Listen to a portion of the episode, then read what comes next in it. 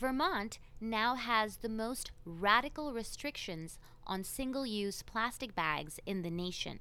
This is another first by our activist legislators who are desperate to use their far left agenda to shove poor Vermont yet again into the national spotlight. Republican Governor Phil Scott signed this bill, Senate Bill 113, which prohibits retailers from giving customers single use plastic bags at the checkout counter, and this will begin from next July.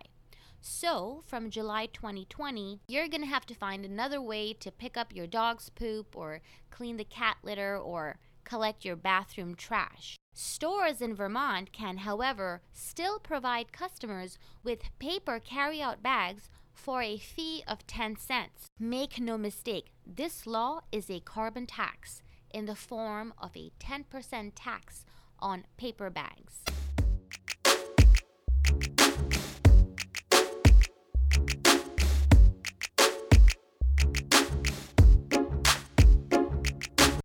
Banning single use plastics in Vermont formed a top priority campaign for an organization called VPIRG, or the Vermont Public Interest Research Group based in Montpelier. VPIRG bills itself as Vermont's largest consumer and environmental organization and proudly declares on its website that it went toe to toe against big moneyed special interests this legislative session. But with an annual budget of at least $1 million, one could easily argue that VPIRG is a big moneyed special interest group itself. Why is VPIRG a special interest group? Because I don't believe that imposing a carbon tax on a population of around 500,000 adults to ostensibly save the planet is what our dying state economy needs as a top priority. Eric LaMontagne, who heads a nonprofit called Campaign for Vermont, recently penned a useful article in which he compiled data that illustrates the appalling state of Vermont's economy today. When it comes to private sector wages and benefits, Vermont ranks 49th in the nation, just barely better than the state of Montana. This fact is, of course, deeply disconcerting, but there was another data point that LaMontagne mentions that deserves attention. Vermont ranks 49th after taking into consideration the regional cost of living. Without adjusting for regional price parities, the regional cost of living, we would actually come in 23rd in the nation for private sector wages. But Vermont is so expensive that a dollar goes only so far in our state. Given this reality, what is the purpose of imposing such a sneaky carbon tax on Vermonters? To answer this question, we need to understand what's really going on here. Climate change activists claim that they are concerned with a higher, noble cause, that of saving Mother Earth for posterity. In fact, they use this as a guise to dictate how ordinary Americans ought to live their lives. To deflect from the true totalitarian motive, they frame the debate as Do you believe in climate change or not? This is a trap. Because if you don't say, Yes, I do believe in it, then you are automatically maligned as an anti science denier, a polluter, an immoral and selfish human being. This is why it is absolutely critical to reject this framing. Reject it outright. Whether the planet's climate is changing or not, whether the Industrial Revolution began a series of changes that altered the percentage of carbon dioxide in the atmosphere or not, these are besides the point. There's only one thing that we should concern ourselves with how do these activists want us to change our lives to suit their fancy? In Vermont, they don't want us to use single use plastic bags, but instead pay 10 cents for paper bags. Tomorrow, that 10 cents can easily become $2, $5, $10. What's to stop it from rising? If it's toward a higher noble cause of saving Mother Earth, If climate change activists in Vermont were truly genuine about their cause, they would be picketing China, where the topsoil is eroding thanks to aggressive economic development by the Chinese. They would be harassing India, where the nation's capital is steeped in toxic smog. Ultimately, we do share one planet. Rampant pollution by over 2 billion people on the other side of the earth definitely negates anything that Vermonters do. So, why punish the middle and working class people of Vermont?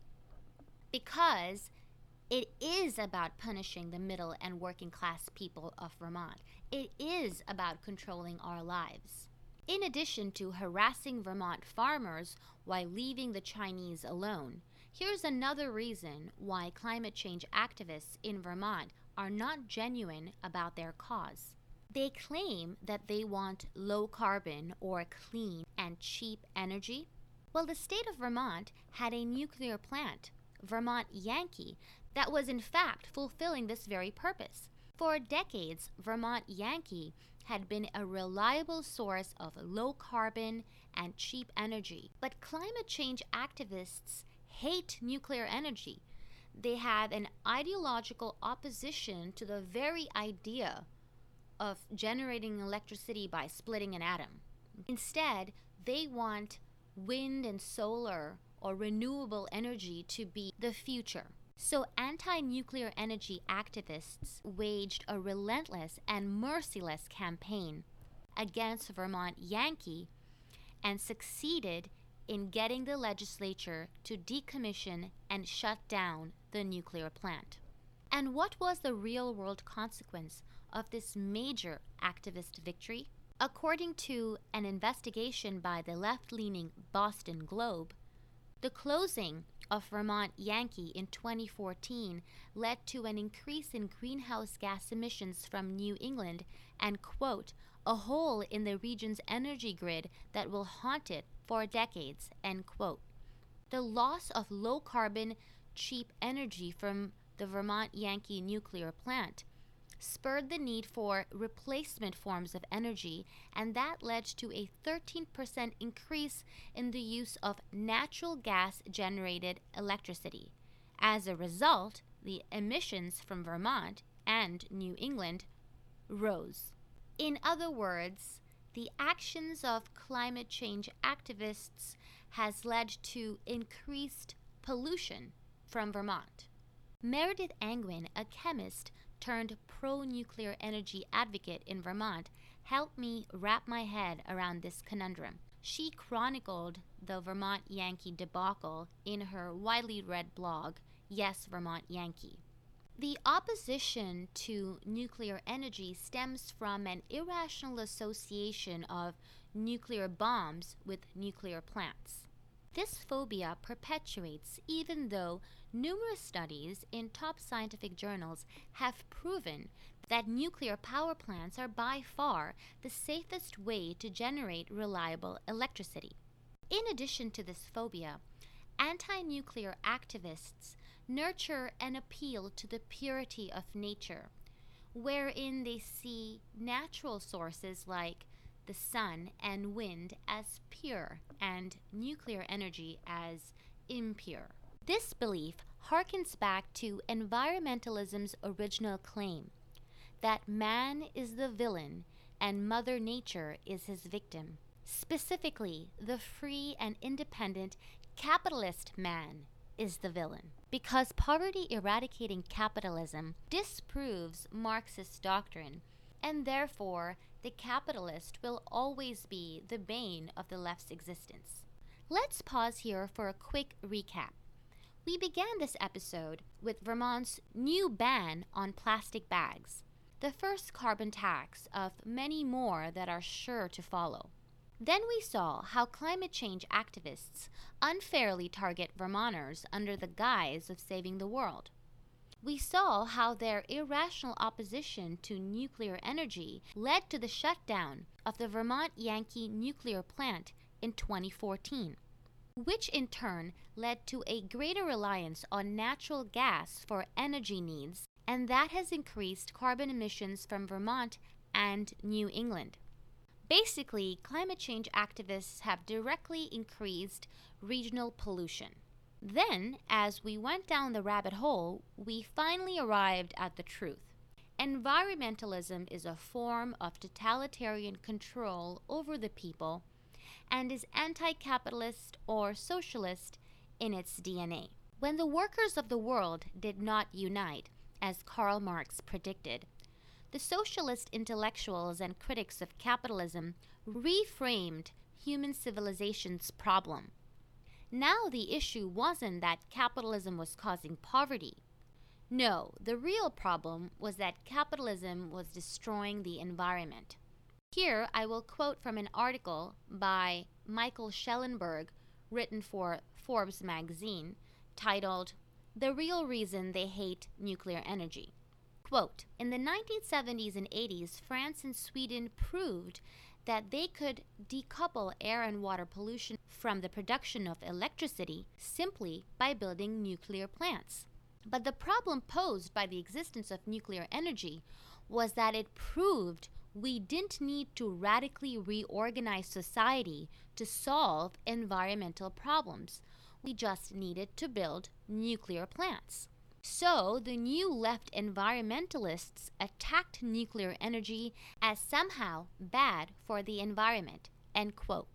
Instead of nuclear energy, they championed renewables as an option that is not simply better for the environment, but for human society. Shellenberger continues, quote, The problem with nuclear energy is that it does not demand the radical remaking of society like renewables do, and it doesn't require grand fantasies of humankind harmonizing with nature. End quote. Socialist writer Naomi Klein argued in an article titled Capitalism versus the Climate for the far left publication The Nation. She argued in favor of community controlled renewable energy and local organic agriculture. Her rhetoric fits right in with that of Vermont's climate change activist lobby. I would like to build on Shellenberger's analysis by adding a more cynical dimension. I would argue that the environmentalist movement knows that converting our fuel sources to 100% renewable energy is not a realizable goal. Environmentalism's professed objective of relying completely on renewable sources of energy offers a goal that they can chase perpetually. And under the guise of this never ending but noble pursuit, they can implement all kinds of totalitarian policies that dictate the way that we live. This agenda allows for the accumulation of greater statist control, creating more opportunities to reorganize American society along anti capitalist lines, all the while letting green leftists signal their virtue as saviors of the world. And thanks to our legislators and administrators who work so bravely under the long shadow cast by big moneyed special interest groups like VPIRG, Thanks to all their brave and tireless efforts, Vermont represents the nation's primordial soup from which all forms of fringe, radical, and experimental policies first come to life. This trend will continue until we elect a new political class and change the parameters and content of our sociopolitical discourse. So, if you are interested in righting what's left, then join me again next week. I'm Meg Hansen.